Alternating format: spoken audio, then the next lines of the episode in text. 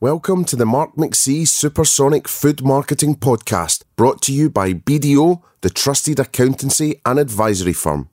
BDO really are the go to team to help your hospitality business succeed, providing expert support and advice across all your corporate finance, due diligence, tax, and accounting needs. BDO have been a champion of our industry for many years and are really proud to support many of the best brands in hospitality.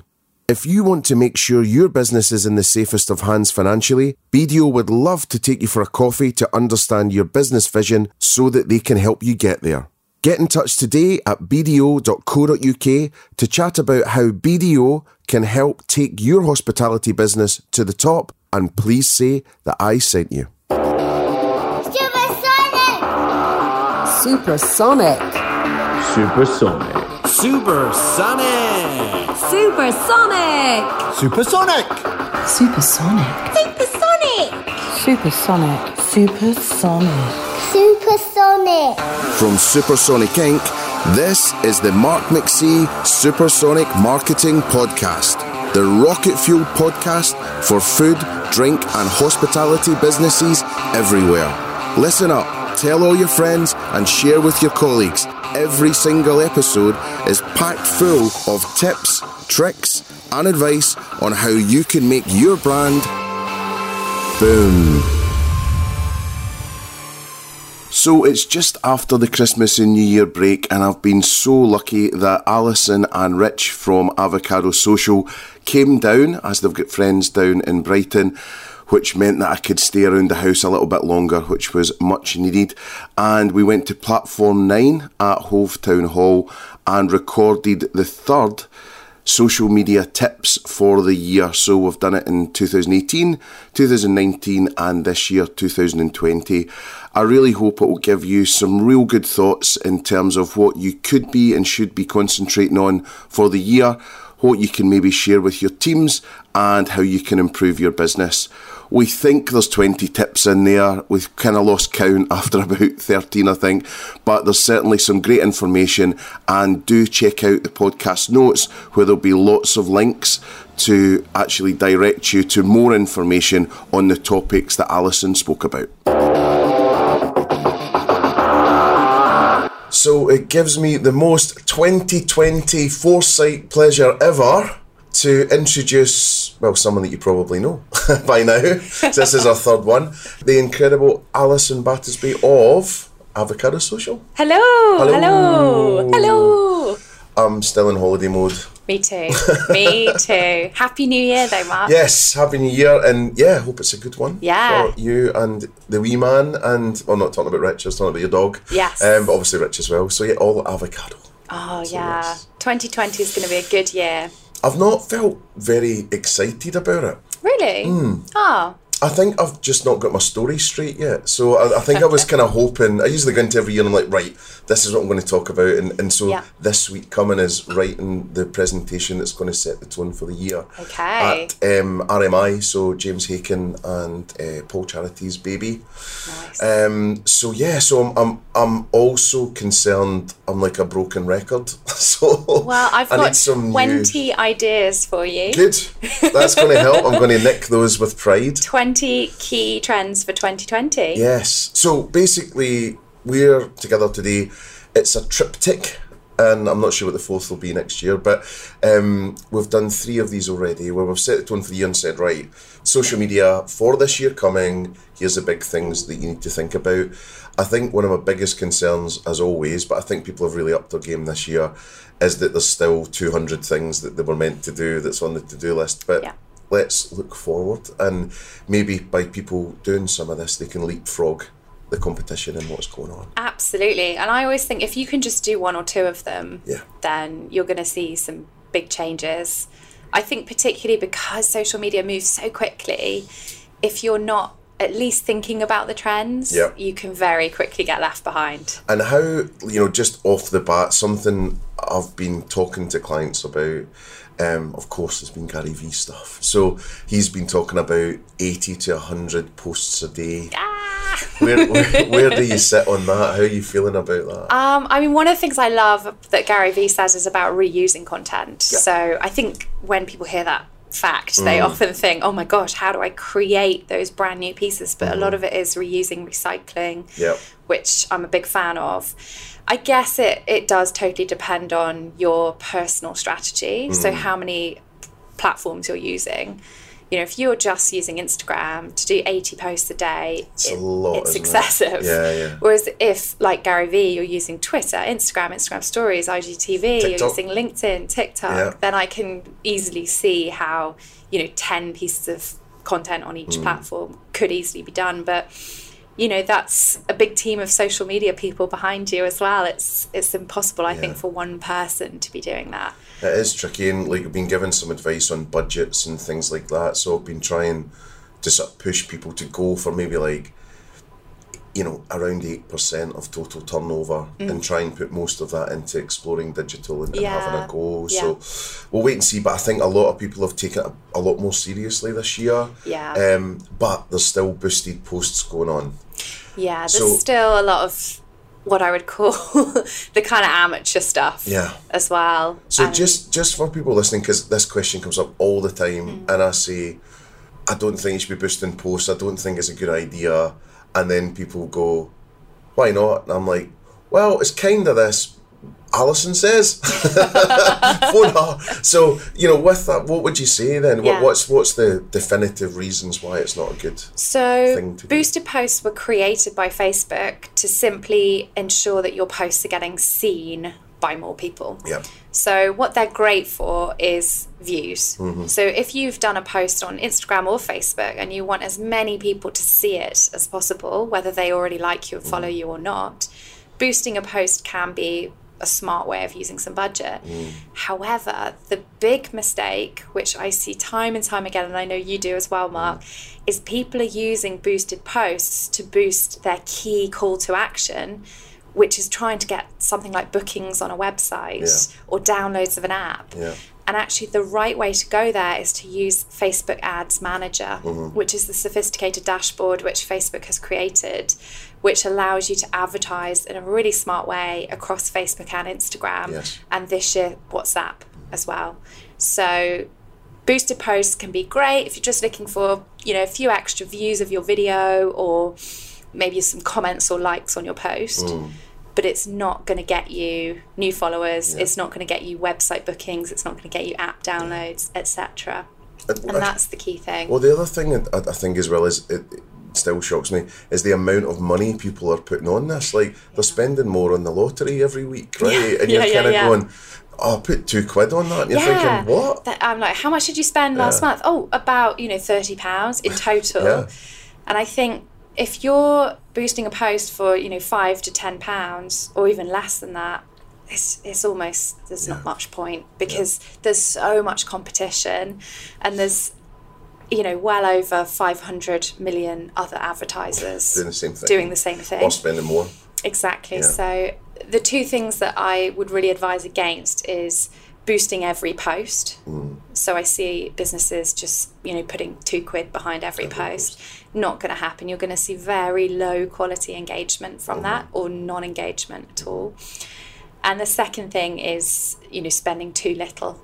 So if you're running a competition or something, mm. absolutely put 30 quid, put 50 quid behind it yeah. and you'll see your competition fly but you know otherwise if it's if it's just something else that you're looking to push like happy monday here's some monday yeah. motivation i'd really question whether that's the right thing to do putting budget behind that Yeah. or whether you should save that budget towards something like an always on ad Yeah. which is always driving bookings on your website for example I think there's been a couple of things lately. I'm, I'm continually impressed by Côte. I think they do some really good advertising in the Mm. Carousel. Yeah. And the photography looks beautiful. And, you know, I'm, I'm not Côte's number one customer by any means and stuff. But when We I are. Oh, you are? Oh, yeah. Yeah, we love good. Côte. Yeah, I, Yeah. I, I, it's just when I'm out with a little, she's kind of not at that age yet, or, you know.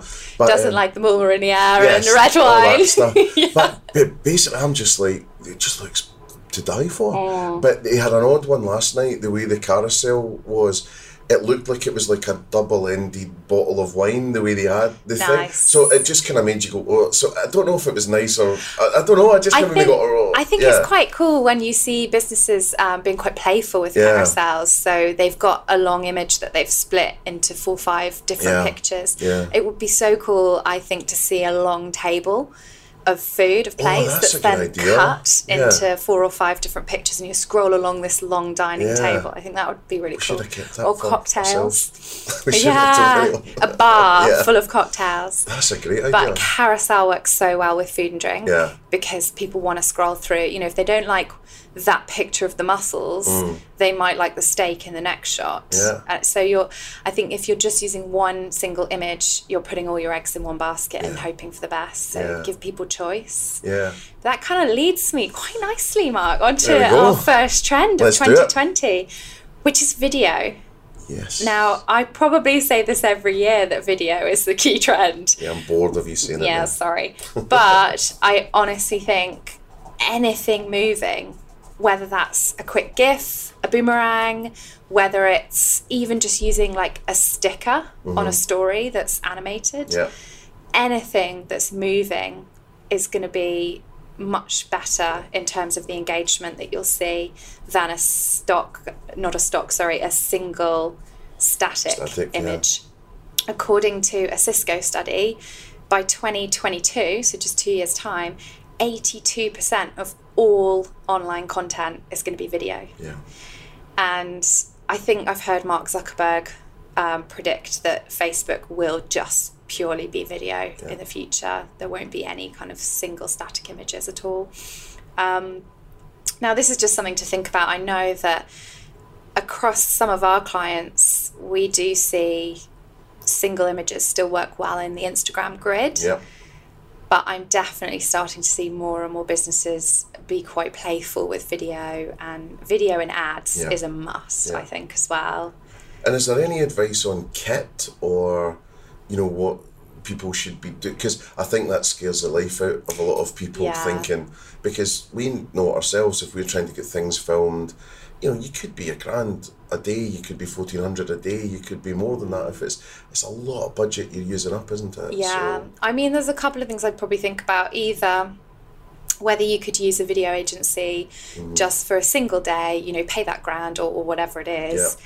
And just get as much out of it as possible. You know, if you think about that day photo shoot, you could be Yeah. getting, you know, at least sort of 10 gifts. Yeah. You could be getting a longer video that could be chunked up. You could get some static images as well, Yeah. perhaps to use across your website. Mm. So just really making the most out of that shooting day. Alternative ideas could be um, to use influencers. So there's some brilliant food and drink influencers or, or any type of influencer Mm. out there that can not just create amazing images but are amazing at stories, can do brilliant TikTok videos as well. And so I think just thinking about who you could utilize. I'm yet to upgrade my iPhone to the 11, but I'm looking at doing it in the next couple of weeks, ready for 2020. And I know there's some fantastic photography features that will allow you to just create beautiful video. Mm-hmm. So I think it is getting easier, and there's just tons of help online as well. So if you are looking at doing anything yourself, have a quick Google. there's a couple of people on Medium that actually say, you know, best vlogging kit under 500 quid. Mm-hmm. And then, and also, I think I wouldn't be ashamed of doing a lot of second hand purchases and refurbs and things, yeah, you know, eBay. things like yeah, that. definitely. You know? I mean, I think at like at the very minimum, getting a good tripod Yeah. And getting a good mic Yeah. are probably the two things that you need. The rest of it, you can get apps um, to really enhance and edit Mm. some of the things you're doing. Well, there's a gimbal you can get as well, which is like the you know you shake the camera and it doesn't move kind of thing. And I've found those to be quite interesting. So if you have one static, and then you have someone, it's a little bit weird if you're in the middle of it, but you know someone going round you as Yeah. well. You know it just seems to be quite a happy marriage. But it's the money's really in the editing. And there's something I was thinking about for this podcast, and it's you know sort of on on message for what we're talking about, which was I'm torn, which is do I do more or do I spend budget and time just editing the 100 episodes hmm. that you've got and then you can get that out further? So at the moment, I'm slightly yeah, slightly Yeah. torn about the, the two it's things. tricky, you know? isn't it? It is tricky to kind of think about your strategy of how you're going to use that content. But I Mm. think as long as you've got something fresh, um, you know, every couple of weeks, I'd say, Yeah, yeah. Then, and then really utilizing that over the next two weeks, Yeah. and then get something fresh again. Yeah, But yeah, I think kind of moving on into our second trend around video stories. You know, stories were a huge trend of 2019. That it was predicted that more people would be looking at stories than look at the feed. Mm-hmm. That has happened. yeah. Now it doesn't hasn't happened for everyone. I, I don't know whether you've looked at your stats recently, Mark. I looked at mine yesterday. I'm still still getting more views of my content in my Instagram grid mm-hmm. than I do for the stories. Mm-hmm. But I can see that producing a story every day is keeping me relevant, keeping me front of mind, making people think about me. And also I can see that it is driving people back to my grid Yeah, as well. So I think if you're not creating a story every day, you're really missing a trick in uh, Instagram. It, it sort of gives me a bit of an itch when I see my circle's not lit up and I've got the plus sign and I'm like, oh crap, I need to get something up yes, pretty sharpish. So, I completely agree with you. I think there is that kind of FOMO as well with stories where I don't know if you get this, but if you haven't looked at stories for a day, you're sort of like, oh no, I missed Mm. You've 24 day. hours of Yeah, yeah, content. yeah, yeah. You get that FOMO, and, and that seems to be what's working very well with Instagram. Mm-hmm. Um, I mean, they're so clever, they've created stories so that people keep logging back in Yeah, yeah. and over half of Instagram's users log in every day, Mm-hmm. I think that will just increase. Um, but I think as as kind of stories evolve into more of a professional medium as opposed to this kind of off the cuff quick selfie, Yeah, yeah. we're going to see brands really upping their game with the overall aesthetic of their stories. Mm-hmm. Maybe they're going to have um, some of their own personalized stickers, Yeah. which we've seen a lot of with Giphy Yeah. and also having um, a really good idea about what goes into stories and what goes on the grid Yeah. and just keeping that strategy really clear. I think this year we'll probably, I mean, Instagram have been hinting at it for a while Mm. now, but we'll probably see some more interactive stickers. Yeah. I think we'll see the book button because we've got shop Yeah, yeah, as a sticker. I think we'll see book now. I think some other activities will appear as stickers as well. I, th- I think I'd like to see just that number of followers come down a bit to be able to swipe up as Yes. well because a lot of the smaller businesses are struggling to get up to the 10,000 Yeah. um, and it would just make it helpful for the user because they probably do want to Mm. book in some way or check them out a bit more without having to come out and then go into the bio and then do It's the a thing bit you know annoying, isn't it? Yeah. I, I don't know if they'll change that, but I think what we'll see, and already actually, if you search when you're adding a sticker, there are a lot of link in bio or. Yeah. head back to bio for the link stickers, Yeah. which I think probably we'll see a few brands kind of create their own and own those. Yeah. Um, well, I, th- I think just across the board, brands aren't doing enough in the Giphy stickers area. I know, right? Uh, it's crazy. it's still And- free. Yeah. Yeah. And uh, I think, you know, Gabby did it for me when we had the old podcast, and I was like $17 or something to upload a batch of them. Or I can't remember. There was some tiny cost, I think, to get onto Giphy, I think. I haven't. Might I have haven't changed. paid anything, but Yeah. it, it it would just be the cost of creating the Maybe stickers. that's I what it was. So yeah, so in terms of that, it's just like you search Pret, you search Wagamama, you search Yo Sushi, you search, mm-hmm. and it's still in its infancy. And if it's almost, I'm, I'm feeling like it's almost like early Google AdWords, where if you could own the word sushi, or you you know if you owned the sushi term back then, if you could own the stickers when you put in pizza and pizza pilgrims goes up or pizza punks or you know it just seems a bit crazy to me. There's a big opportunity It's there. not a lot of work. I mean, I'm just having a quick look now at my Giphy, but it's incredible how many views you get. I think Yeah. you said last year at a talk we did, Mark, that the Giphy website alone gets I think it was- 400 million I think it's daily. all, I think it's up to five hundred now. I mean, last time I looked, I had about like 7 million views of one sticker, which is my logo, which is in Giphy, uh, which is just quite a fun fact, really. It's just quite fun. It's massive. I mean, I suppose the thing putting people off, maybe, I'm not sure, is the fact that you can't really measure how many people have used your sticker. However, you could perhaps think about running a competition where you ask people to use your sticker and tag you in. Mm-hmm. Therefore, you could then see how many uses your your um, stickers do get. The other thing you could do is just like a call out to the audience and say, you know, create stickers for us and we'll give you the credit and, you know. yeah, could be exactly. really Pop that on your creative ways of doing CV. Yeah, yeah. I'm, I'm sure it went up to 500 million daily users. It was, I wouldn't be surprised. oh no, hang on, saying 300 million daily users and that's as of mid mid May. So Hmm. yeah, it's probably up to 400 by now, but that was crazy statistics, yeah. Yeah, I think it's just such an opportunity at the moment. I mean, according to Instagram, one in three people are using the app have said they've become more interested in a brand or a product after seeing it in Instagram stories. Ah, So, stories are definitely working for discovery, brand discovery, and I mean, definitely in the food and drink industry, I'm discovering so many restaurants, pop ups, markets because some people I'm following have done some incredible videos or shots in their stories. But just looking at this, you know, I've just typed in Greggs on stickers, Mm. right? And it's got one, two, Is there a sausage roll? No. Is there a steak bake? no. There's, there's basically one logo that's shown three, four times. Okay, That's it. interesting. I think I'm sure Pret's were American ones, and they looked very. Um, uh, yeah, so it's Pret USA, and there was about three of them, thirteen gifts. Sorry, uploaded. Okay. It was mainly for Pride and Christmas. Mm. But again, it's like it wouldn't take long to get hundred up there. It wouldn't. I was really impressed actually. Last summer we went to the big festival in Mm. the Cotswolds, Alex James's farm, Yep.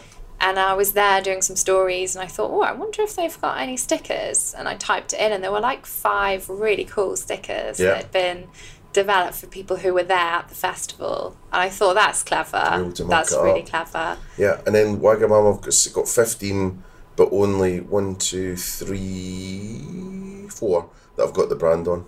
Yeah. Yeah. So yeah, Okay. crazy. So there's a lot of work to do there. A lot of work. Yep. So third trend, and this is a question for you, Mark. Oh, yeah. Do you use IGTV much at all? Watching, yes. Making content, not really. Yeah, I think that's very common. Yeah. So Instagram. and do you know, just as an aside, the one that I love and adore is on the tools. oh yeah, yeah, yeah. It is the best. It It's keeps you hooked enough so that you want to go through to IGTV. we saw the founder of On the Tools speak at a conference actually January Yeah. 2019. What a nice guy! Really, really interesting guy, and amazing that they've built such a cool media platform. It's like lad Bible for sort of I Builders. guess builders and labourers, yeah. Yeah. But I, I love watching it, and it's just the funniest ones is um, when, for example, they're you know they're, they've set tasks for the apprentices or whatever, Yeah. and you know, and it's just all goes wrong, obviously. Oh yeah, it's, But, it's um, definitely a good one to follow But for a giggle. no no stickers or for them.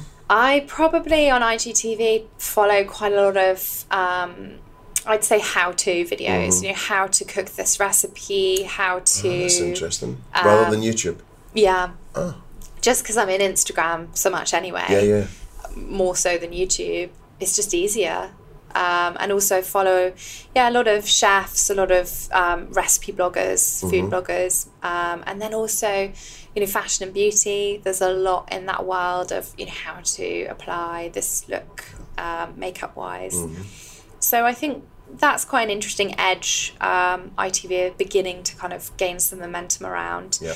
But I was at a Facebook conference last January and they were sort of saying 2019 is going to be the big year for IGTV and it just hasn't happened. Yeah. You know, mainstream media and I'd say the general public Yeah.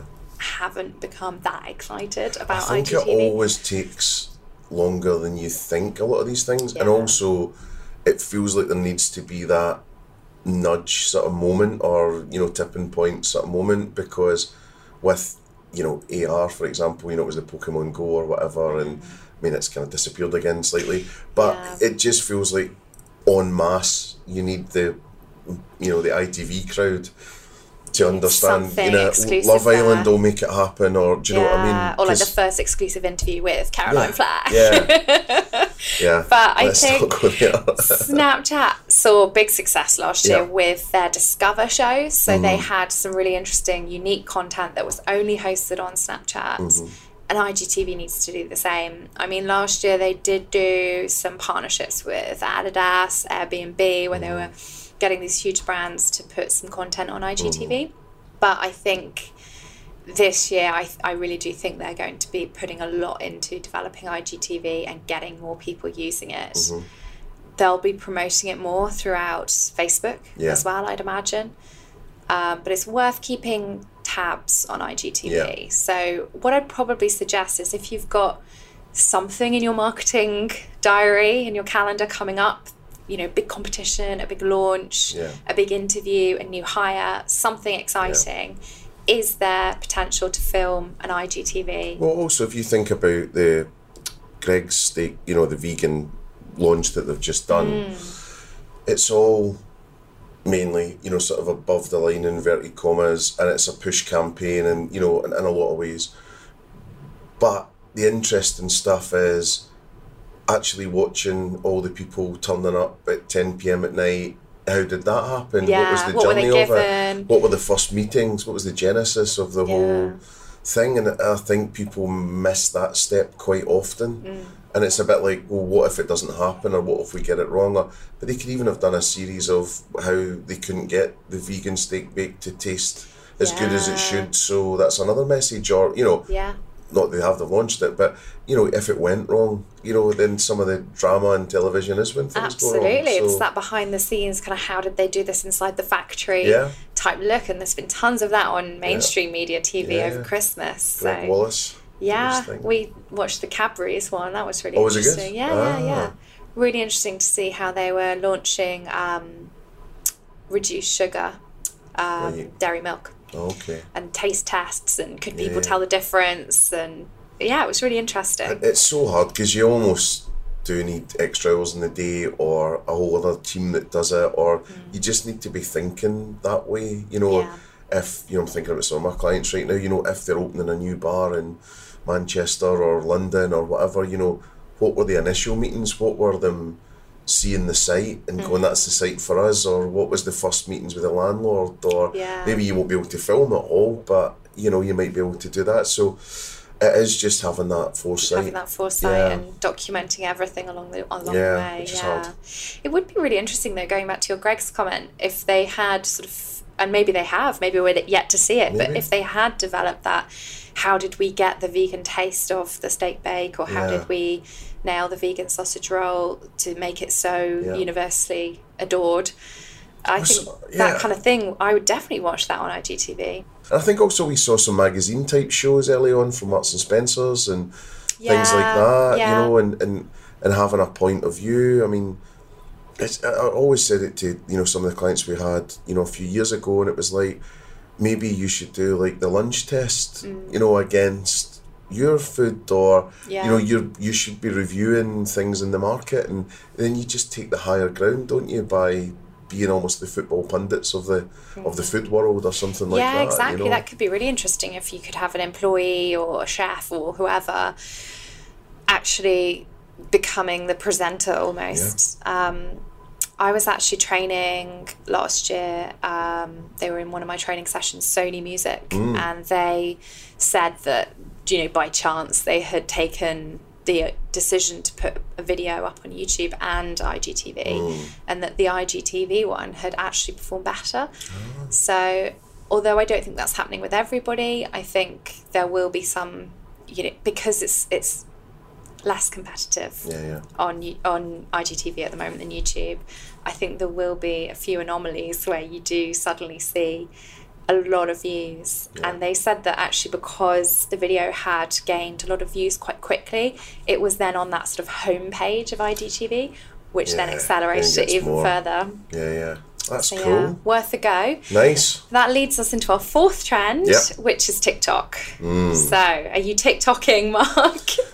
I'm I'm watching yeah. and Yeah. and Consuming. learning. Yeah, Yeah. Uh, it's I've just not got my head completely wrapped around it yet, and I'm just figuring out what brands might be able to do with it, and you know and how it's working. There's a few people that I know that are starting to kind of delve into it. Um, yeah, I, I, I'm annoyed at myself because I don't think I've invested as much time as I should have in it. Um, I think you've still got you know, time, definitely. yeah. I mean, it's the young teens, it's the 13 to 18 year olds that are using it the most. They're using it way more than Facebook. It's the third most popular platform amongst teenagers behind Snapchat and Instagram. So it's still not number one yet. Yeah. Uh, but of course, it's getting a lot of media attention. yeah, For those of you that don't know what it is, it's all about sharing short videos covering a wide range of categories from lip syncing to kind of your favorite music tracks to kind of comedy st- skits, which I love, Yeah. dance routines, or viral challenges. So a lot Oh, of these yeah. challenges kind of really make way on TikTok. And someone told me that's actually where a lot of the big YouTube influencers get their inspiration from, okay.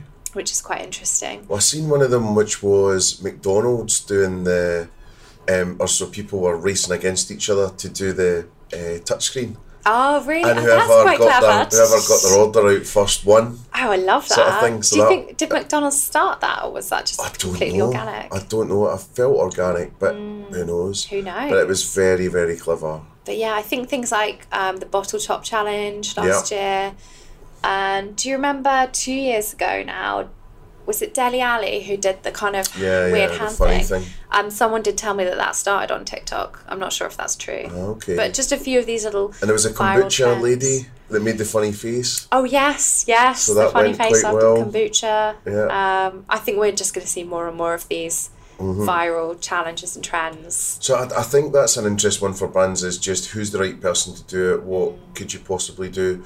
But I think there's a lot of fun to be had with, you know, a lot of the Asian brands as well with, you know, challenges. So at Yo Sushi, for example, when we were there, there's lots of challenges on, you know, how many plates you can have and an, an all you can eat thing. Nice. You know, there's, um, you know, obviously lots of chopstick challenges. There was things about so many people did this even back when I was there, and they put their camera or their phone on the belt, Oh yeah. and then it filmed the whole restaurant. Oh, that's was So awesome. cool. Oh, I love that. There's a few I've went like that, not in New Sushis and in other places, but there was some YouTube clips. They're still there, Yeah. where people did that, and I always thought there's something quite fun. Yeah. And, and a, a lot of TikTok's stuff seems to be like instant changes. Yeah. So changes of clothes, but people are sat in the same way or Mm. things like that. So I think, you know, again, brands should probably be going out and asking TikTok users to come up with something. Yeah, absolutely. we That's a good yeah. point. I think like you don't have to be doing this yourself. You could enlist some people who are already on TikTok Yeah. who are And your employees, Yeah. because they're the right age, some of them. exactly who's already got a ton of followers. I mean, Mm. you know a few influencers on TikTok, don't you? Yeah, so I mean, hopefully we're, we're going to see, um, you know, Emily get a lot more, and and you know, the guys that Goat Agency are all over this stuff. You know, they're doing some really cool things, and so yeah, so I, I think it's our job this year to just get a little bit closer to it and can understand. I think, um, you know, Emily's done a lot of stuff with Twisted, um, and and the growth of Jungle Creations on on TikTok as well. So I think she's got one point million something. Nice. Um, That's yeah, crazy, she's done it? pretty well. So yeah, Yeah. Well, also that's uh, happening on TikTok this year is ads Right. are launching. So you'll be able to buy um, CPM ads, so cost per impression ads, sort of on that homepage of TikTok where you can buy the top banner. Yeah. It's a little bit like YouTube. Um,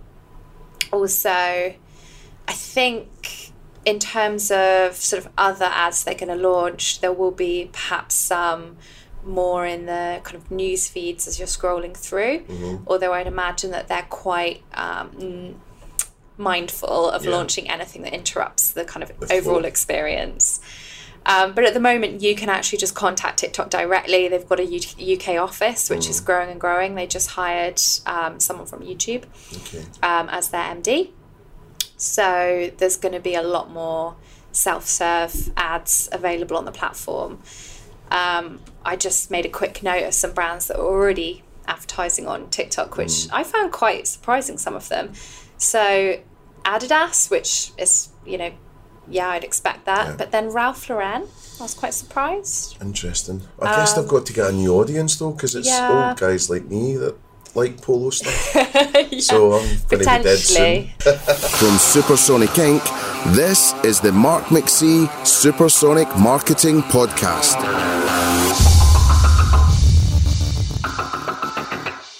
Just a friendly reminder that this podcast is brought to you by the good folk at BDO. BDO have been long term supporters of the hospitality sector and they are really passionate about supporting innovative entrepreneurs on their journeys and they also want to give you the right advice and support to grow your business. Just in case you don't know, BDO provides tailored advice to the sector across corporate finance, due diligence, tax, and all accounting matters. BDO work tirelessly to give their clients the advice that they need when they need it to succeed. For more information on BDO and how they can take your business to the top, go to bdo.co.uk. Hashtag ad. Okay. So what we're on five? so we're on number oh, five. Christ, this is going to be a three-parter. Um, I mean, we've started with the most important trends, so these are key ones to talk about. and, and we'll try and do either a summary at the end of this or we'll put it in the, the notes. Put it in the To notes. say, yeah, yeah. The rise of ambassador influencers. Okay. So I think Externally? yes. Okay. So the well, I actually I think that's an interesting point. I Mm. think you could look internally as well, but what I mean here is we're going to see a lot more ambassador influencers external to your company, so Mm-hmm. not your employees. And what I mean here is influencer marketing has had a bit of a backlash over the last couple of years. You know, a lot of people are saying, oh, it's inauthentic, Mm. uh, don't really believe um, an influencer actually buys that product, Yeah. or we see too many ads. And so, interestingly, it can still work very, very well. I do think the main mistake or common kind of way people use it is you pay an influencer to do one post and then that's the end you never Yeah. talk to them again. And that is particularly apparent in travel and, and food and beverage. And i think that's going to change. You know a lot of the clever brands now are thinking well who can we enlist to become our ambassador for the year or for the next six months or for the whole campaign? Yeah. that's already happening across beauty it's happening in fashion. You know l'oreal put a lot of budget towards having 10 ambassadors Yeah. um, which sort of promoted different products and went to different events throughout the year Yeah. if you look at brands like adidas lululemon they have ambassadors that kind of go out wearing their clothing all the time Sort of army of them almost. exactly Yeah. i think um, gymshark uh, did a lot of that Amazing last year Amazing success story. Exactly. So, this sort of approach where you find some true fans of your brand and you reward them, you give them, you know, whether it's free pizza for the year or they can come into Côte and have a meal whenever they want to. But the deal is, you know, they have to talk about you at least once a month. Now, that kind of thing, they would need to be of they would need to be um, honest that it's an ad because there's some sort of contract there. But I still think that it's going to work because audiences are looking for influencers to become more authentic. Well, just fessing up, isn't it? And I, I think there's a, there's a couple. Up. Do you know what I mean? Just Yeah. like you know, but I think there's a couple of things. It almost harks back to Victoria Beckham with Range Rover Mm. and the Evoque, who she was the creative director or whatever on top of that, and then there was Lady Gaga. Was she like Polaroid? I want to say. Oh, I'm not sure about that one. It was a way back. It was a way, but it's almost that sort of thought Mm. Cheryl where Cole, L'Oreal. yeah, all that. Yeah, so just you know have them, and it was almost. I think will.i.am was a ambassador for almost a Polaroid type thing as well. So I think it is just. I think it's just legitimising that and, and being sort of proud of it and going. Yeah. These are these are our you know angels, ambassadors, guardians, whatever you want to call them. Yeah. yeah. And they don't have to be, you know, big celebrities. In fact, we've definitely seen a huge increase in engagement amongst micro influencers. So people with like 1,000 to 10,000 followers Yep. who get higher engagement rates. I mean, typically they'll see kind of 6 to 8% engagement, whereas brands typically see around 3 to 5%. Yeah. Um, so higher engagement for people with a lower amount of followers, but their fans are really big fans Yeah. of them. And that's kind of trend number six that these micro influencers are going to dominate social media. But I think it's smarter because on the roulette wheel table, you know, you're placing more bets that's giving you more reach and, you know, more grapple hooks in the mountain, whichever analogy you want to use. I think it is just incredible that brands still do it where they have, if they have an ambassador, which some of your whiskey brands do and things like Mm. that, they have one. Yeah. And that one's very vocal, and it's like, well, why not have 20? Exactly. You know? And you have one with Ralph Lauren, you maybe have someone that speaks to me, but you maybe are going for the more lairier clothes because Ralph Lauren's got the one with the massive polo guy on the chest. and Yeah. That's maybe for younger people, or there's the distressed stuff, or there's an off white collaboration, or, you know, so you just be placing your bets round about, wouldn't Mm. Yeah, that's a really good point, actually. Um, you could definitely go for sort of different style. I mean, we're doing a lot of work with pubs at the moment um, and pub chains, and you know, we were sort of thinking about how might they use influencers. Well, you've got your kind of local influencers. Yeah. Then you've got sort of mummy influencers. So why not do you know coffee mornings, meetups, Yeah. that sort of thing. Then you've got your real expert kind of craft beer Yeah, or real camera guys, yeah. yeah, the camera guys exactly so there's all these different strands you might have a music night so you might go for some local kind of music scene type people so But there's, but there's smart lateral moves. I know we're on this point for a long time, but I think it's important. There's lateral moves. So you think about the camera guys. What's the joke? The joke is usually they're old science fiction nerds with big beards that listen to Deep my, Purple. my dad's the camera member Right, right. yeah yeah yeah So I don't know, but yeah, I- no, no this. Right. But basically, it's just a bit like, right, if you laterally think about that and you go, oh, actually, if they're really into prog rock mm. and they're really into, this has been generalisation stuff, but, and then they've got massive long beards and they're into science fiction, there's all these lateral moves. So if you've then got the drummer of Deep Purple being a thing of your place, and you know, it's smart, you Oh, know, to do these kind of things, I think, you know, and, and just do it that way. Yeah, definitely. But as we say, you know, marketers in 2020 will not just be collaborating with one or two influencers or you know paying for one post and, and that's that. It's going to be about how to use multiple micro influencers mm. and use them ongoing. Yep. Because if someone's really enjoyed that new menu launch mm. night you did, invite them back to the next one Yeah. and keep using them. Because I think when I follow influencers, the more times I see an influencer talk about one brand, Yeah. Then I am sort of like, oh wow, he or she really likes that brand. Mm. They must be decent. Yeah. Um, it was interesting actually. This a bit off topic, but of an influencer I follow who's sort of like a life and home influencer, you know, sort of interiors Yeah, and yeah. recipes. Talked about the White Company pretty much the six weeks leading up to Christmas. There I was on Boxing Day checking out the White Company, Yeah, looking yeah, at all of the Christmas decorations in the sale, thinking I want my house to look like hers. So it absolutely works. Yeah. It really does. So, So- cost you fortune. Yeah, yeah, exactly. Number seven, then. Mm-hmm. Number seven of 20, more regulation. So Mm-hmm. we're going to see, I mean, there's been a lot of issues with social media that have come to light in recent years data privacy, Cambridge Analytica, security, cyberbullying. Mm-hmm. Um, so Instagram's done a lot over the last year in terms of raising awareness of bullying on the platform, but also um, you know introducing things like stickers, create, don't hate, that kind of thing.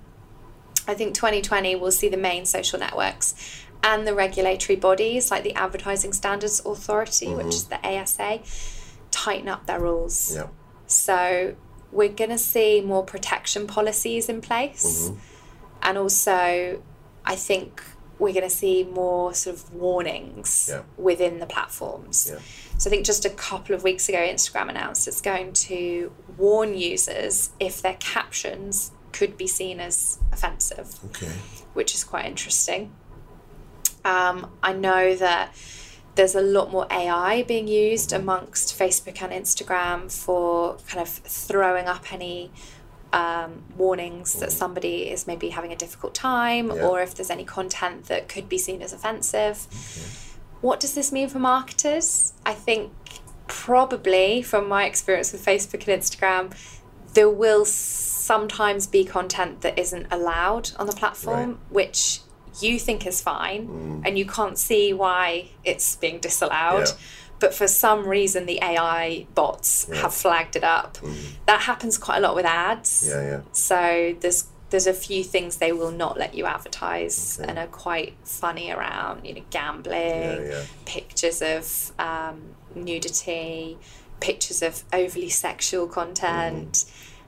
And we'll see, I think, some decisions this year which will probably make the headlines. I can imagine. Yeah, I mean, I, th- I think it'll probably might even be high calorie stuff. They might start looking at. They might start yeah. looking at drinking responsibly things, mm. and you know, all these kind of things. So Yeah, because in the UK, they're, they're, I don't know if they have banned sort of adverts promoting junk food before the watershed, but they're definitely talking about it. But yeah, more regulation. And I think, you know, if you are using influencers, as we spoke about in sort of trends, And then how do you class junk food as well? Because, you know, there's things, there's all these newspaper reports that you see that some salads that you get are more calories than a Big Mac, and you know, so it's a Yeah. little bit. There's a lot to tricky think one. about, isn't yeah, I there? think so. a lot to think about. Yeah, Um, but that kind of leads me on to another trend which we saw happen, which everybody kind of went a bit nuts over, Mm. I think, is the likes, the removal of likes from Instagram. Yeah.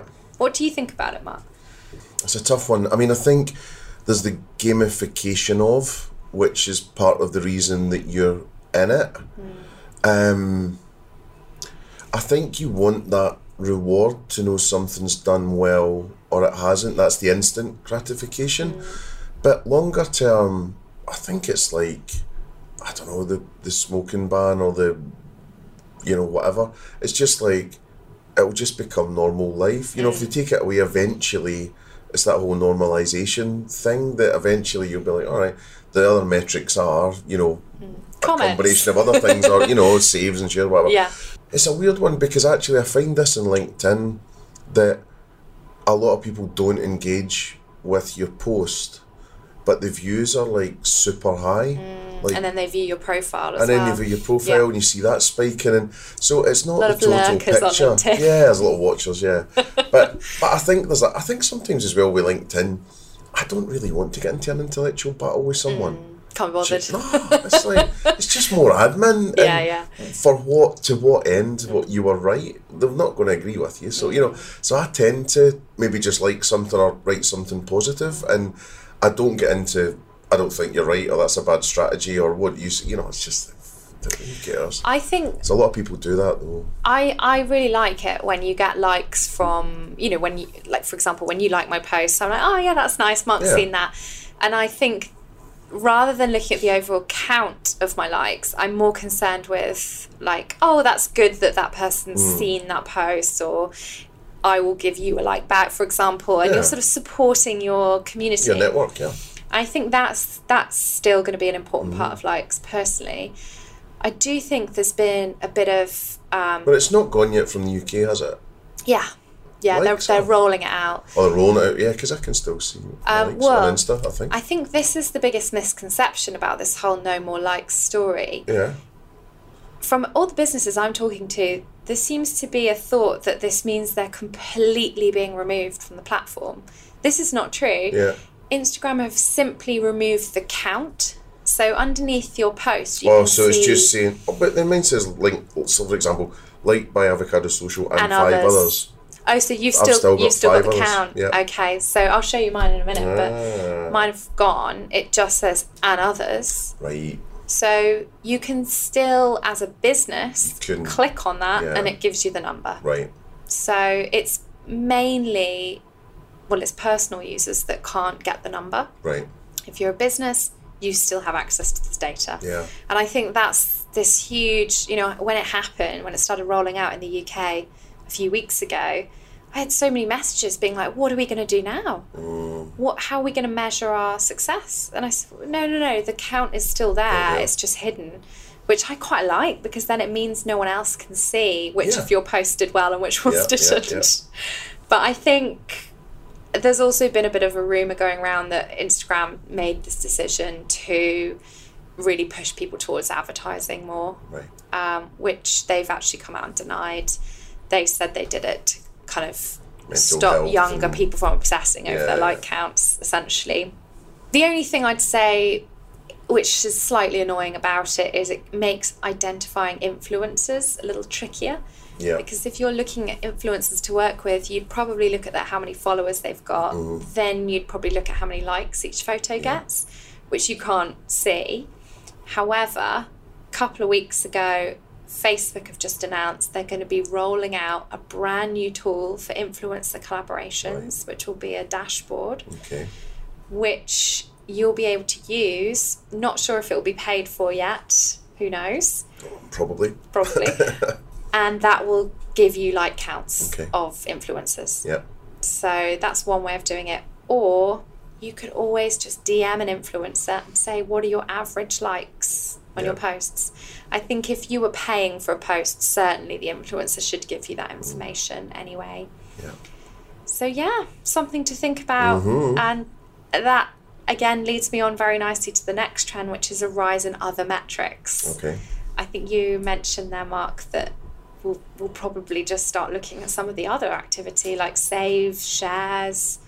I think replying to a story with a DM is going to be a big one. Right, it started to happen, Mm. and um, I've got a few regulars, um, which is nice. I've got a few Do people of that. send you the little emoji? Oh, well, they just they just send you a, a comment on it, or a, Yeah. and, and and they're not they're not even doing it. They're just doing it to be nice. Like there's no clinical thing that they're doing. But I think um, what were we talking about? Uh, we were doing a, a, a boot camp last year, and I think I was talking about craving saves. I quite like that sort of thought where Yeah. you know sort of crave saves and what's the other shares. Saves and Yeah, shares, saves and I think, yeah. are a big one. I mean, people overlook those because actually, if you think about how engaging your content must be, if someone was to save it in their private collection Mm. or send it to a friend in a DM, I think that's more important than a like. Definitely huge. Um, yeah. And if you want to view that data, if you haven't discovered it yet, you can just click view insights on every single post and just see how well each has performed. I remember last year I, I did a video just on my Instagram grid and you know, it got an average amount of likes, Mm-hmm. not loads, and didn't get any comments. But it got around 80 shares. Right. So 80 people shared it with someone in their community, which was huge. I couldn't believe it. Yeah, yeah. Um, so definitely start to look at those other metrics. Mm-hmm. The next one for us, trend number, gosh, where are we? Nine, Nine. is social media shopping. So Okay. I know you and I have talked about this one quite a lot because we've sort of said, well, isn't there really an opportunity there to get more sort of in an Instagram shop than than what brands are currently selling?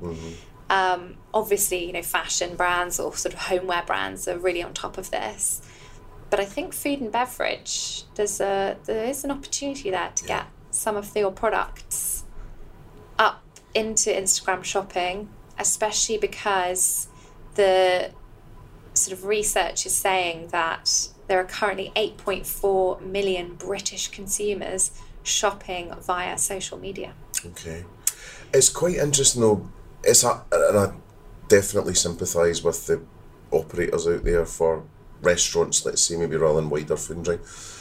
But it's a bit like what do you sell in terms of it's a meal or a hot meal in front of you and unless they've got something that's productized. So one step back would be shopping to book, definitely.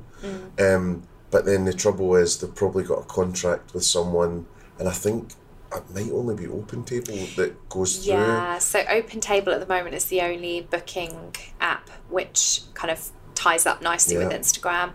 Eventbrite as well, if you're ever doing kind of big events. Um, but shopping wise, if you have got products that you're selling Mm. through your website, a recipe book, we talked about things like ingredients, um, pots and pans, whatever it is, Yeah. that product based stuff There's so few go have got that. Then I think, but then the next conversation is they need to get that, Mm. you know. And when I was out, I was in Kiev uh, last year speaking at a thing, and um, that's what I was talking about. And I was sort of saying one Italian brand uh, basically had the balsamic vinegar and the olive oil, and they put it up on Instagram and they're like, buy it on our website. Oh no, it wasn't even. I don't even know if it was buying a website. I think it was just buy it in restaurant. And I was like, get an Amazon shop. Yeah. Get it on your website. put it on Facebook, Put it on Facebook Facebook. shop. Yeah. And Yeah.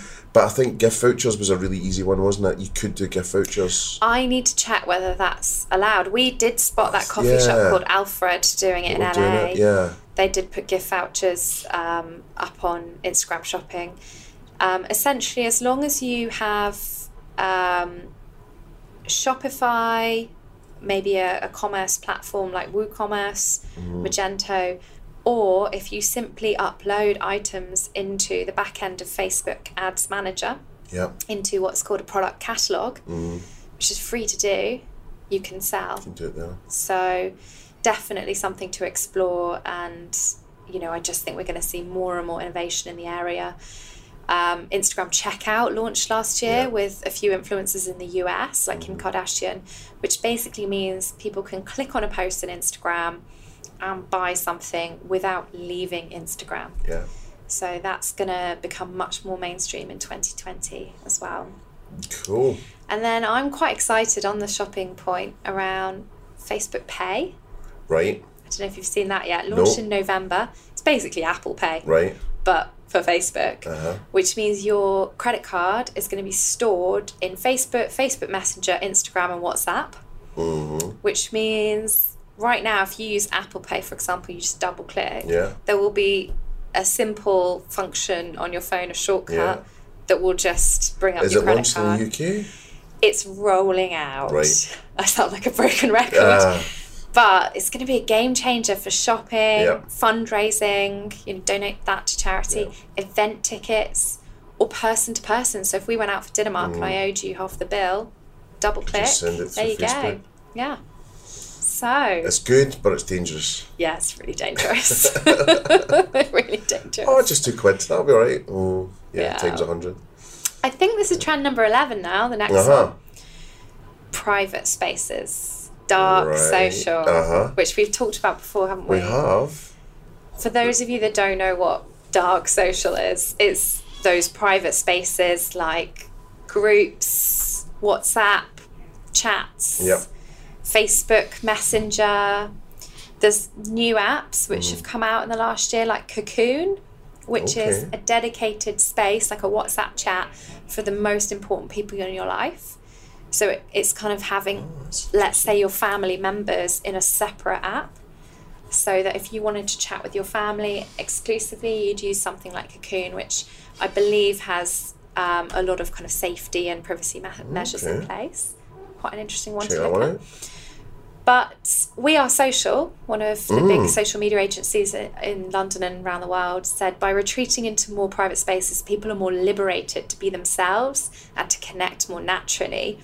This is the new Is social. more bitching?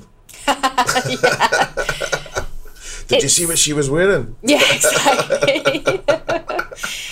it's the new social, Yeah. apparently, in public, but with boundaries. Well, we had um, you put up a really good start on one of the boot camps we did, and I think was it not 82? 80 percent. Eighty percent Yeah, of people are using that. Uh, of social, social is media. dark social. Exactly. Like if you think about how much social media you use every day, how much of that is in DM, WhatsApp, yeah, yeah. Facebook Messenger, Facebook groups? A huge amount. It's the only way me and Mrs. Mark communicate with during the day. Same with me and Mr. Don't Avocado. phone each other, man. Just like Yeah, it's Yeah. yeah. it's crazy how much. And actually, WhatsApp is the number one app I check in the morning. I check throughout the day. interesting. We don't use WhatsApp. We use Facebook Messenger. Really? Yeah. Actually, do you remember a couple of years ago, and I was trying to get you onto WhatsApp, Yeah, and right, you were yeah, very like, It's like, mm, well, not I just was like, I don't need more admin in my life. I don't need another inbox. And then it was the dads I group that got you in It's the there. dads, yeah. Mostly Yeah. dads, yeah. That's it. So yeah, private space is the tricky thing for marketers, Mm. hard to track, hard to reach, and Mm. hard to manipulate. Yep. So some interesting examples we've seen is, I mean, the Greggs example of having that WhatsApp group. That was great. Um, we're seeing a few WhatsApp groups being promoted um, for sort of VIPs or even influencers as well. I'm pushing people to make it their um, loyalty program. Yeah, You know, I think that's really clever. that. But then broadcasts have just stopped, haven't they? I'm not sure because I'm still receiving broadcasts from a couple of people. So I need to look into that. Oh. Yeah, yeah, yeah. That's a good point. for the list. Well, before I keep yeah recommending it to people, I probably need to go. I think we're going to see more brands create these private spaces. So one of my favourite examples, um, although their their Christmas ad didn't go down so well, is Peloton, the sort of um, spinning equipment. I, I think, in all fairness to them, I don't think that really was the message. Because, like, I know how, like, into fitness Mrs. Mac is, and it's just like, she would really want that. Do you know? Yeah, it's not a I slight. I almost wonder I if, think if they'd it was have a filmed slight. it the other way around as well and released both adverts. So the woman's buying Yeah, the man one yeah, as well. yeah. I think that would have been absolutely fine. Sort of fine. Interesting. Yeah. Um, but then, yeah. Mm-hmm. Peloton has a, a Facebook group, huge Yeah. in the UK. I think 45,000 members. Um, I'm not quite sure on that stat. Mm. I think that's the stat. Um, Such a status thing as well. It's like the Tesla yeah, of bikes, isn't it? Yeah, And exactly. I've, I've got three grand. That's basically what it says. It isn't is, Yeah. isn't it? It's, it, I mean, Three grand so clothes horse. expensive. what they do is um, in the group, they a get people sort of sharing, you know, how Yeah. how much spinning have you done today? Yeah, yeah. But also they'll test new products with them. Shit, they'll are we going to get those updates from people? Probably.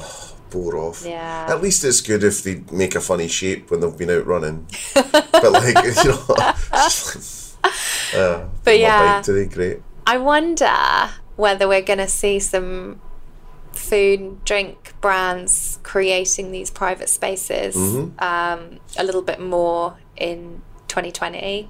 Um, I personally think it would go down really well with um, hotels, like VIP kind of loyal members schemes. Mm. Yeah. I, for one, would definitely want to be part of a couple of travel brands, um, private kind of offers. And I think the key here is what could you offer people to be part of this exclusive select group? I think there's also strength of brand. Hmm. You know, because there's a lot of brands out there you would kill to be part of. You know, hmm. Wagamama, Pretz, and all the rest of the world, and some of them you'd be like, Yeah. not really that fussed. You know, but I, I- so I, I think strength of brand still counts. for sure. Absolutely. Yeah. Yeah, but I, I think that's a great idea. Um, okay, so the next trend is local community targeting. Mm-hmm. So you and I again have talked about this one quite a lot. I think more so than ever, personalization and relevance to a very local market Yeah. is going to be so important to standing out in social media. Mm-hmm. So I would say just as a simple quick win, rather than just running an ad across the UK to promote all of your restaurants, choose an ad with a picture of your local restaurant or the high street or it says the name of the location Yeah. in the ad just to make it so relevant to the local people. It's such a big deal, especially if you're even an international brand, and you can see that that lamppost is not UK. Yeah. Or that truck or that train thing. And it's just, you get that a lot with you know sneaker advertising or sportswear and things like. And they just obviously do a global shoot in Brazil or whatever, and you're like, yeah, it doesn't really look like And Darlington, the language as well. I mean, Yeah. would you call it sneakers or trainers? Yeah. Would you use a dollar sign or a pound sign? All of that. You know, maybe if you were doing some Scottish adverts, you could use some of the. Violence. I was going to Yeah. say lingo. Oh, okay. well, even that's hard because, and that's why local would work because Glasgow speaks slightly differently than Edinburgh, like in terms Okay. of words and you know, Yeah. uh, you know what I mean, slang and things. yeah, yeah, different. yeah. you know. And also, if you were doing like a video of an employee being like, "Hey, welcome to a new Glasgow restaurant," Mm. if you got a local employee to do that, Yeah, don't do it in English Yeah, don't do it in sort of RP. Yeah, slightly just casually racist, you know, in, in, in Scotland. But it is just that, like, you know, for the English. But because you notice it when you go there, like, even your Morrisons bags have got a Scottish flag on them. Like, they're Nice. so. Even the sun's called the Scottish sun. Like, Okay, you know, it's yeah. a big deal. You know, Yeah. that sort of stuff. So, yeah, it'll go down. Definitely. That'll go down well as long as you don't screw it up, yeah. Yeah, exactly. Um, I mean, we just ran a campaign at Avocado Social for our client Pizza Union. They've just launched um, their new Hoxton site, Oh, yeah. which is just off Old Street Roundabout. And we essentially created a local influencer campaign. Oh. So we outreach to local influencers, local businesses, local hotels, the oh. local hospital, and we sent them a an offer and the offer was to come in and get a free pizza in return for an Instagram story Brilliant. And we got a huge amount of buzz and the great thing was is we had people messaging pizza union on instagram saying how do i get how do i get free pizza Yeah, yeah, yeah. so and of course we Have more than eight followers, mate. but we were of course sort of spreading the message but the key thing was we went to the influencers first Yeah. rather than putting this huge offer on the instagram grid Mm-hmm. we outreached it and let it grow organically and naturally yeah. Uh, which I think worked really well and sort of rewarded people almost for uh, being local and also for coming in and, and creating content. Cool. Okay, so the next trend, which is number, 13 maybe? Are we? I think, Something like that. I like think we're on 15. right, okay. because we skipped. I, skipped a I few. did I did a few earlier than I was going Ah, to. so yeah, number fifteen, I think, unique shareable content. Mm-hmm. So I don't know about you, Mark, but I'm seeing like organic engagement Mm-hmm. on Avocado Social is becoming seriously hard Mm-hmm. to get likes, comments, shares, saves. It's absolutely still possible, but you've got to work a bit harder yeah. people don't just want to see a sale post or a promotion they actually want to see something that's unique and it's something that they could share. So we've seen a rise in memes uh, posting fun light-hearted content. Do you remember the world record egg last year? Yeah. most likes on Instagram. Uh, we're seeing a lot of this sort of content from people like Greggs and Innocent, which is humorous content that I hate the word going viral, but it does Yeah. sort of spread like wildfire. And also, it's more honest content as well that can do very well. Yeah. So we remember the Hawksmoor example from Yes. last year. So Yeah. Uh, Will's coming on the podcast. Oh, think, yeah. Mm, amazing. So, cool. I mean, that's another trend in itself being more honest and, and transparent with your audience. Yeah, I think there's there's something like that which is in one social media platform that then goes offline. Mm. Like eventually ended up BBC News and all that. yeah. And then last night, and I'm slightly too scared to watch it potentially, is the new Dracula Okay, thing yeah. on BBC. So they did an amazing poster offline and it's now went viral online showing the video of it. There's a ah. time lapse. So basically when the sun goes down, so there's a white poster with loads of stakes in it, as if, you know, it's been stabbed like loads of mm. times. And there's a light on the left hand side as you look at it shines and it actually then the shadow cast is Dracula screaming. Oh, wow. So that so I love it when that sort of stuff happens. So whether it's on social or online goes the other way. Yeah. And in the because I think one of the classics years ago was Ann Summers bought really big poster on Cromwell Road. Is that where the British Museum and the Natural History Museum is? Oh, yeah. There's a big poster site there. Yeah. And they put um obviously about one of their toys, um, a rabbit's not just for Christmas. and like it just was up for like a couple of days or whatever, and everyone felt like they'd seen it, and it got shared. This was pre, you know, like proper social and all the rest of it. So it's it's really neat when that happens. I think you know, just by doing great creative work or being authentic and honest, or you've just got a good shot of it, it going viral. But Yeah. there's no recipe for it. I mean, it's a very hard thing to do. It is a hard thing to do, and actually, if you really kind of look into the Hawksmoor stuff, there's you know questions like, was it a slow news day? Is that why it got on BBC News? Would it have if there was something major going Yeah. on?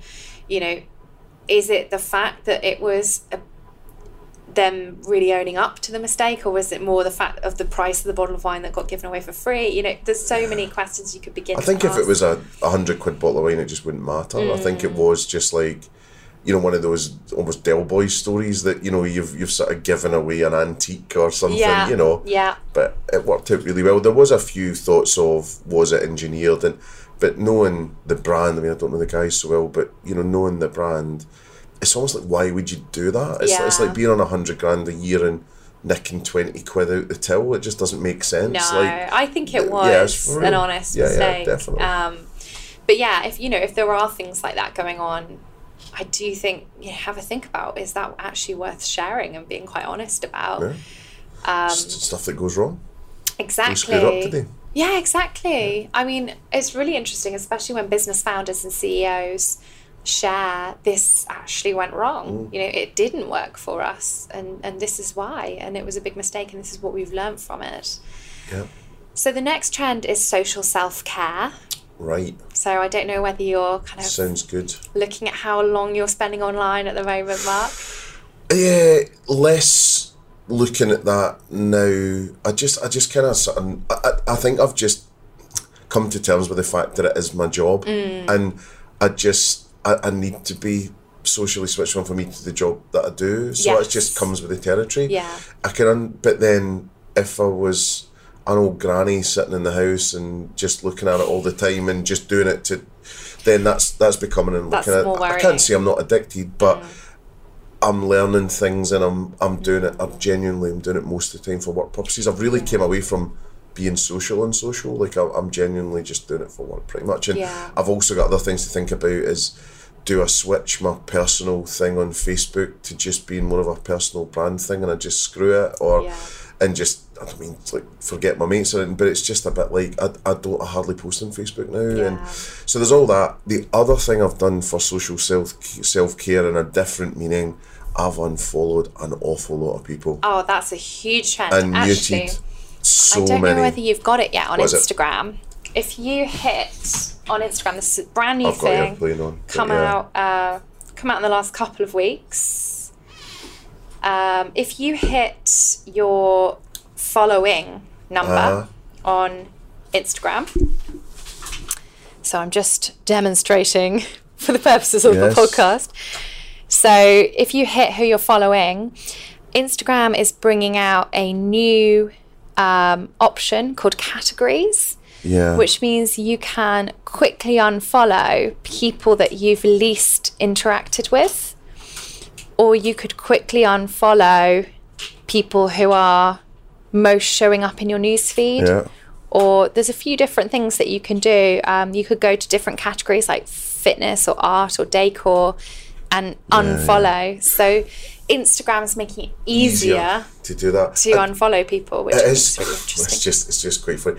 The thing is though, I've yeah, I've sort of screwed up sometimes where I've unfollowed people and you know, Pam was saying like my wife's going, eh, did you know so and so's just got engaged? And you're like, no. Okay, I should have so, been following Yeah, I should have been following yeah. that. I thought you were going to say then you have to do that really embarrassing thing of re-following them, and, No, and then I'm, they're I'm like, mainly muting. "Wasn't he following me?" No, I'm mainly muting. Really, Uh, it's just there's a groundswell of stuff that I just yeah. I, I do a lot I of think as I'm getting snoozing on Facebook. Snooze for thirty days. Oh yeah, well, I do that on. WhatsApp. Mm. You know, sometimes you wake up and there's like thirty-seven things from like the dad's group, and it's like, oh yeah, yeah. Just I'm, I'm not involved in. I'm not going out for a beer tonight, so I'll just leave that. Absolutely. I mean, yeah. Mm. all of those things you picked up on are huge trends. So users are going to be more intentional about their screen use. So for myself personally, I find that if I've spent a lot of time online during the week, if I just take a Sunday where I just pop my phone in my office, turn it off, and just spend the day offline, I feel revived again. It's, it's quite a strange feeling. So I definitely recommend giving that a go. Mm-hmm. I've seen quite a lot of influencers saying, particularly those with young families, they're not going online after 7 p.m. or 8 p.m., just turning the phone off, and that's sort of their evening. It's all right if you finish your job at that time. Yeah, exactly. um, there's a bit of a trend which I think's maybe a little extreme if you work in social media like us, but it's called offline 48, where you turn your phone off on a Friday night and turn it on on a Monday morning. a disaster for me. like just, just genuinely, like, there's a lot of people just, just say, I don't understand why you can't just. And it's like, look, when you've got your own business, Mm. you know, the, the thing I think a lot of people like about working with us is we get back to people pretty sharpish. Yeah. And agencies mainly have a bad name where people feel like they're paying money and they get the SLA thrown in their face Yeah. with, oh, we're off at weekends. Oh, you know, it's two days before we can respond, or oh, we're mm. too busy and there's this, these other priorities, or clients just hate that. So I'd, I'd need to, if I had a normal job, maybe. Yeah, that's it. I think I agree with you. Like if you don't work woman, in yeah. marketing or online or run your own business, it's- these things are slightly different. Um, but then perhaps from our point of view, we, we need to be thinking about the average consumer. When are they going to be online? Yep. I think one then weirdly, a lot of people have stated that it's after eight o'clock. That it is quite busy, is- so it's yeah. yeah, it's a lot of conflicting stuff, isn't it? Yeah.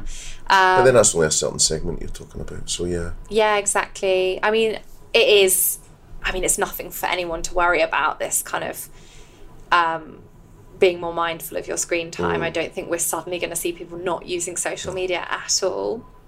But what we will see is people looking for brand content, mm. brands to follow, which is more valuable and meaningful rather than just promotional. Yeah. So why would I follow Wagamama? Mm. Why would I follow Nando's? You know, are they giving me content that is fun? Yeah. It's valuable and it's meaningful to me and I enjoy it. Great takeover by Wagamama. uh, yesterday. I saw that on your the watermelon based tuna just so vibrant Mm. and exciting and I don't know they're just they're just just absolutely killing it at the moment. Yeah, I so love I love it when Wagamama comes up on my feed. I always like the shots that they do. Brilliant. Um, so well. But I, like you, have done a bit of a mass unfollow recently Yeah. and just got rid of any anyone that's you know not providing great content Yeah. or people that don't really update enough. You know, people that have sort of old content as their last post. Mm.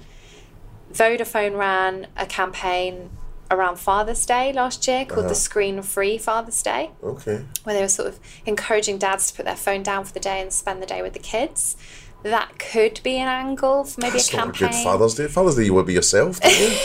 Just want time alone with your phone. yeah, A on the toilet. scroll. Yeah, that's it, yeah. But um, I don't know. Maybe we'll see this kind of Mm. um, trend to people not necessarily wanting to be cut off, but just wanting a better relationship with their phones. Yeah, for no. I agree with that. I think also like just uh, I got an iPad the other day just about Christmas around Christmas time, and I've been finding that quite good. I seem to put that down.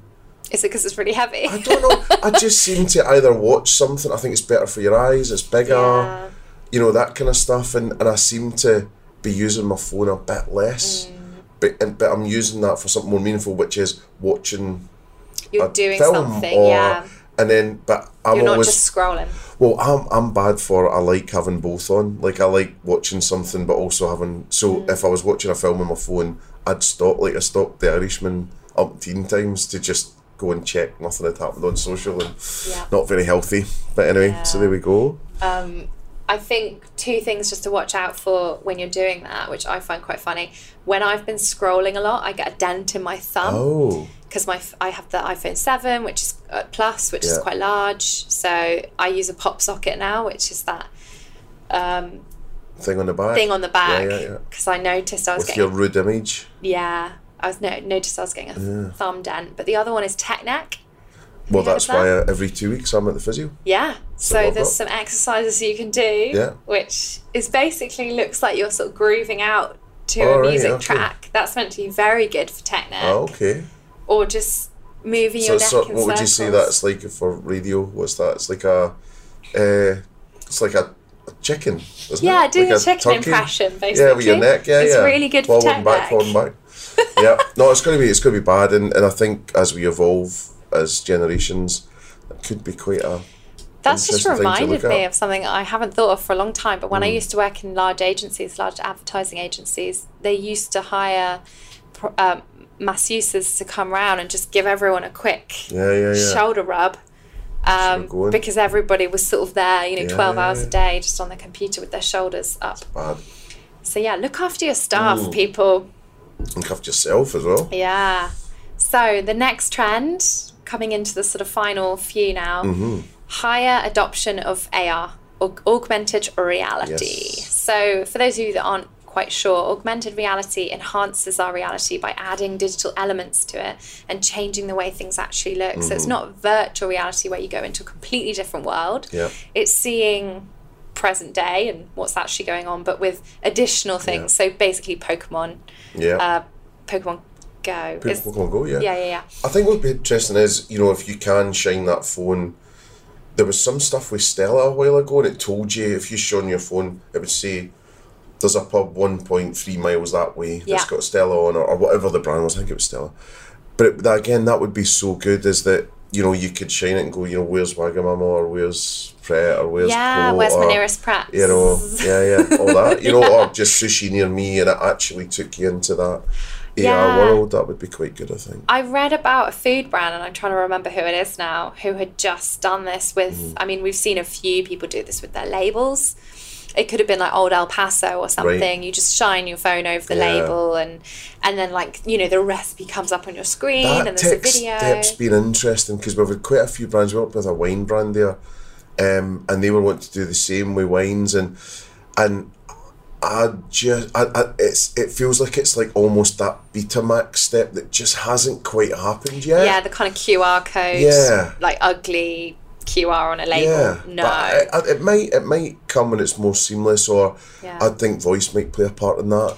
You know, whereas if it actually spoke the tasting notes to you, maybe rather than having to watch a screen, or could be interesting to see how that works. You know, I think kind of the biggest AR trend we've seen is filters. You know, all, all of these filters Hmm. yeah. Um, that you can, you turn yourself into a taco or a burger, or you know, put unicorn sort of designs on your face. Yeah. And so AR filters, which are inbuilt into Snapchat and now Instagram as well, they've been sort of the biggest adoption of AR with Yeah. kind of mass public. Could that be the future of beauty that you don't get plastic surgery, but you've got some kind of real life projection filter over your you walk around with a projector. Maybe. I love it. Because it's slightly touched on it in years and years. That amazing program that's Yeah, on BBC, and I love they that. actually she actually wore a sort of mask thing. But I wonder, like, if you'd be able to alter the perception Hmm.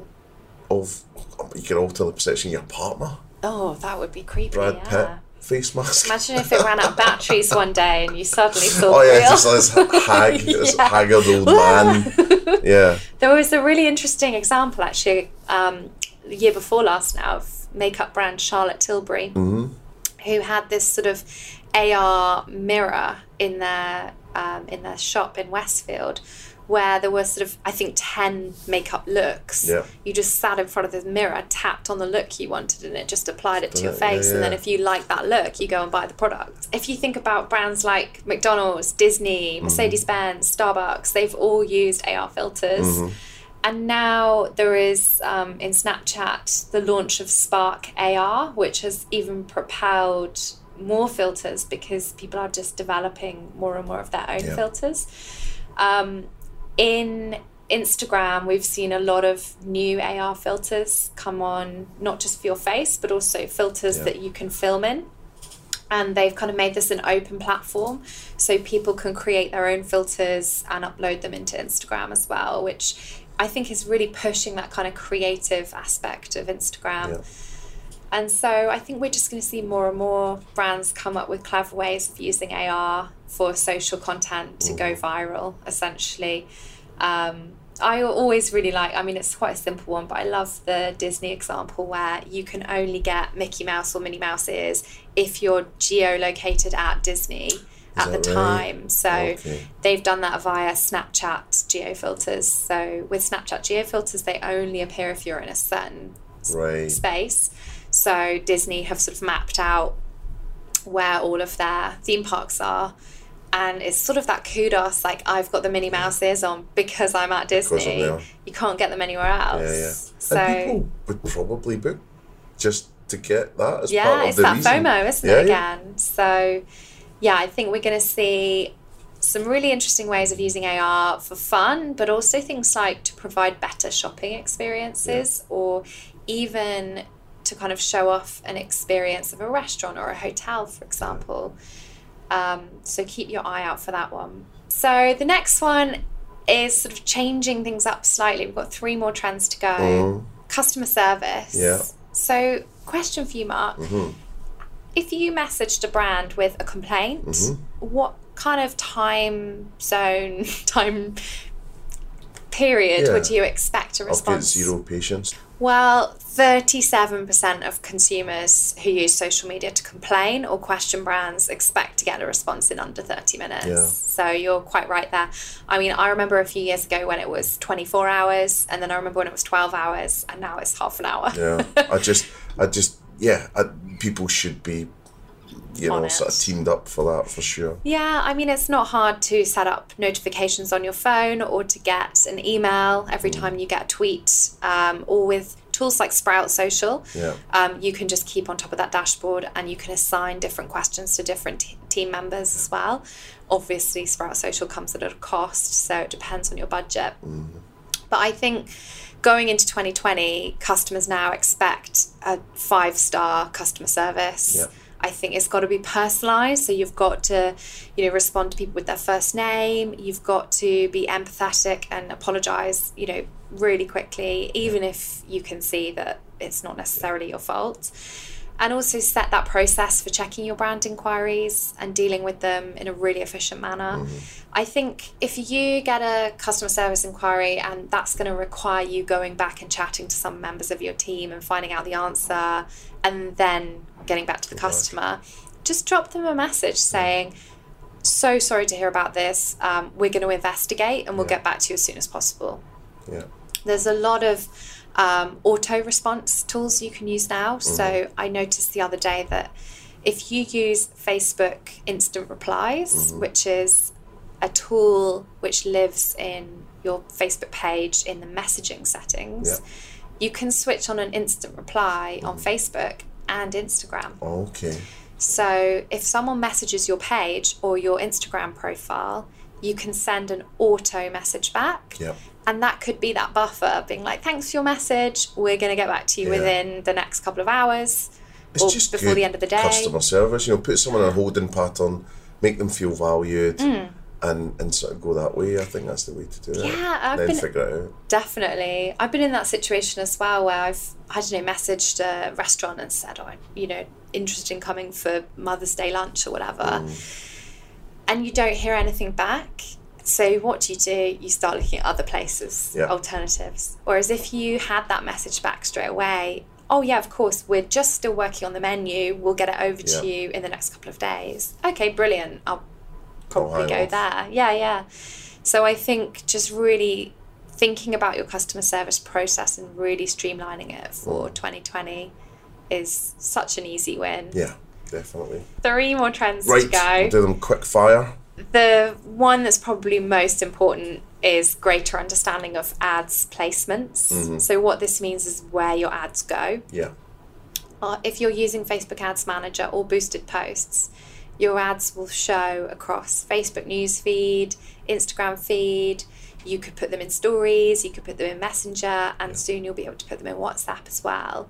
So when you're selecting your placements, I think you need to be really choosy about where makes most sense for somebody to see that ad. yeah, Um, and that's probably another of those kind of mistakes I see. Someone's taken a post and shoved it in a story as well as in a newsfeed, and it looks awful in a story. yeah, yeah. So I think we're going to see more choice in places of where to advertise and brands being more selective over where their ads are going. yeah.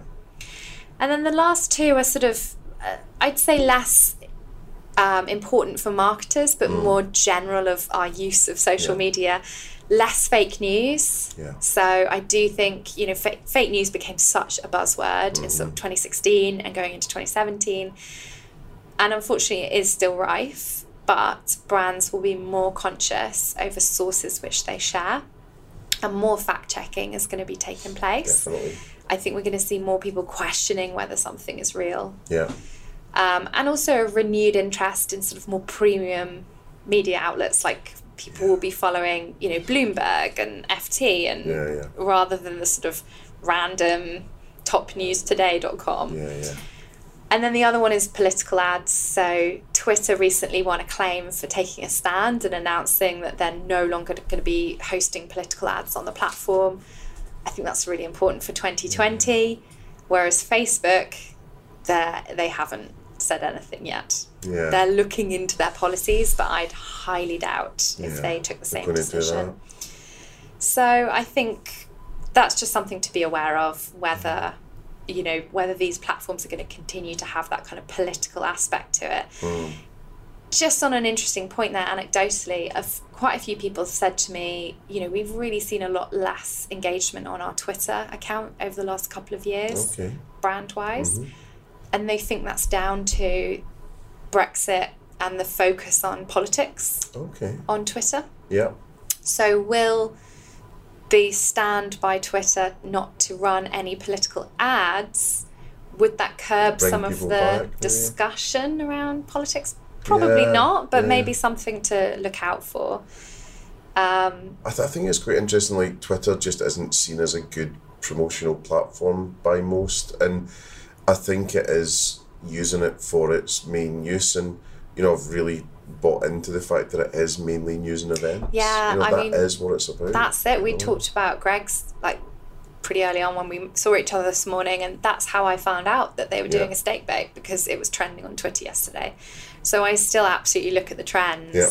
So I think if you've got something newsworthy, Mm. that needs to go on Twitter. But if it's just kind of standard promotional got stuff, three pound fifty pint promotion, whatever. It's just like. exactly. But also, yeah, we were talking about Chessington. Yeah, yeah, um, yeah. Who were trending yesterday. I was thinking, I'm just back from Chessington, so I was thinking, what the, why is this trending? And then it was just, it was a simple as a competition, and lots of people got involved. There was, uh, what, would- what did it say? some what was rude it? entries. Yeah, there was um, tell us a reason why you, know whatever, and some of it was you know their kids looked all cute, and you know then there was some sob stories, and there was different things, and then there was yeah some yeah animal genitalia, Mm. which was fun. So yeah, I didn't really need to see that last night as I was going to bed, but But we're talking like- about yeah. Chessington. So yeah, someone might be feeling upset about it, but it probably I mean to get it trending, and more than half was actually good stuff. Yeah, exactly. I and also, I think, you know, there's so many trends you could tap into yeah. Veganuary, Hogmanay, Burns Night. Um, what else happens in January? Blue Monday. The Monday, yeah, all the sober stuff, yeah. you know. Yeah, rest of it, stop. so, yeah. Oh no, that's October. Yeah. Just dry January. Dry January. Yeah. Yeah, so there's all that stuff. That's another thing I'd like to see less of. And I'm, I'm a charitable person, but the amount of people asking for money at the moment is just insane. Mm. Just a lot too much going on, which is, oh my, you know, I'm I'm going a bike ride somewhere. I'm doing. It just seems rife at the moment. Really, you know, I don't see that much of it. Maybe I'm in the I'm wrong. not doing Christmas cards, therefore. For my birthday, give me a donation. It's like I don't give you a present anyway, so I'm giving you a donation. so yeah, there's just a lot of that going on at the moment. So yeah, that's there's a lot of unfollowing going on with that stuff as well. Not making the cut. Yeah, yeah, yeah. Interesting. so Yeah, it'd be interesting to see. I mean, so much opportunity in 2020 for social media. Who's going to come out the the winners at the end of it? Who are the big brands we're going to sort of applaud this year? yeah, yeah. That's what I'm always interested. Any to see. predictions? Um, I think I think we're going to see some really interesting kind of shopping experiences from some of the retail brands who are maybe struggling a bit on the high street and are thinking of ways to really revolutionize. Um, I always love seeing what brands like IKEA do. I think they do some really cool stuff. I think we'll see a lot of really interesting um, influencer content, particularly from sort of pop ups, um, street food places. I mean, there's a great influencer I follow called Fresh Mike Eats. Yes, that's And the one I was thinking of in my head. It's some amazing He's content. got like the deconstructed matrix yeah, that's like sort flying of noodles. flying in the air. and- yeah, yeah. yeah. Um, I think that's really. Cool. So I think we're going to see some really cool stuff from that. But I, I mean, it's hard to predict, but I think we're going to see some amazing sort of once in a lifetime competitions as well, Yeah. because I think that kind of stuff is really easy to do and can just fly as Mm. well. Yeah. So do you remember years ago there was that kind of win a job on a desert island? Yeah. And that just went viral. Yeah, I think I think we're going to see something a bit like that again. Yeah.